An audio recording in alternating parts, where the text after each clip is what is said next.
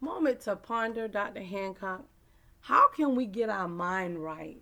How can we make sure that we're lining everything up consistently with what the Word of God says? It's that fellowship, it's that private time with God that allows the Holy Spirit to come in and bring those things and minister those things that God wants and has said about our life to pass.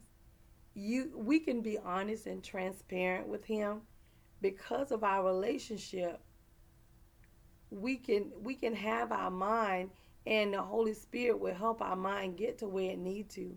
But when we don't consistently fellowship and when we allow things and people to get into our spirit and we don't offer it and protect ourselves, that our mind is affected by the things that's going on around us. But we don't have to, it don't have to be that way. Just know that God has our best interests at heart and He already knows the things that's going to come. We just have to make sure that we're in line with what His Word says to make sure we can speak those things that are not as though they were. But how do you get your mind right? Then it's on purpose.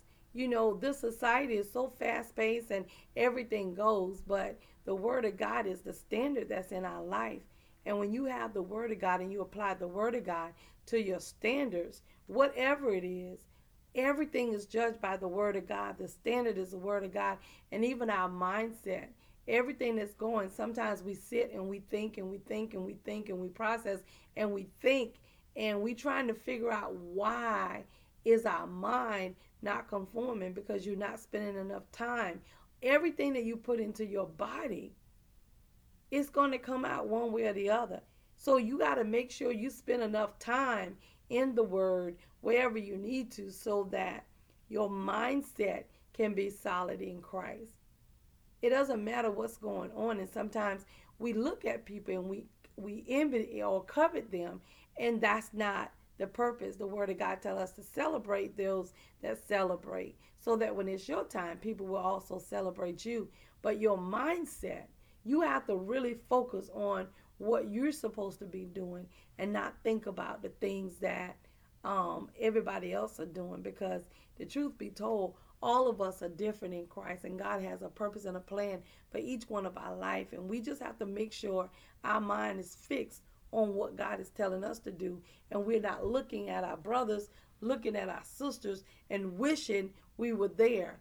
It for you to wish and for you to go through what they went through means that your story is going to change. So you just have to make sure your mindset is tight and right in God, and God will make sure that what He has for your life, it will come to pass. And this is the confidence that we have in Him. That when we ask anything according to His will, He hears us. And if we know that He hears us, we know that our petitions are granted.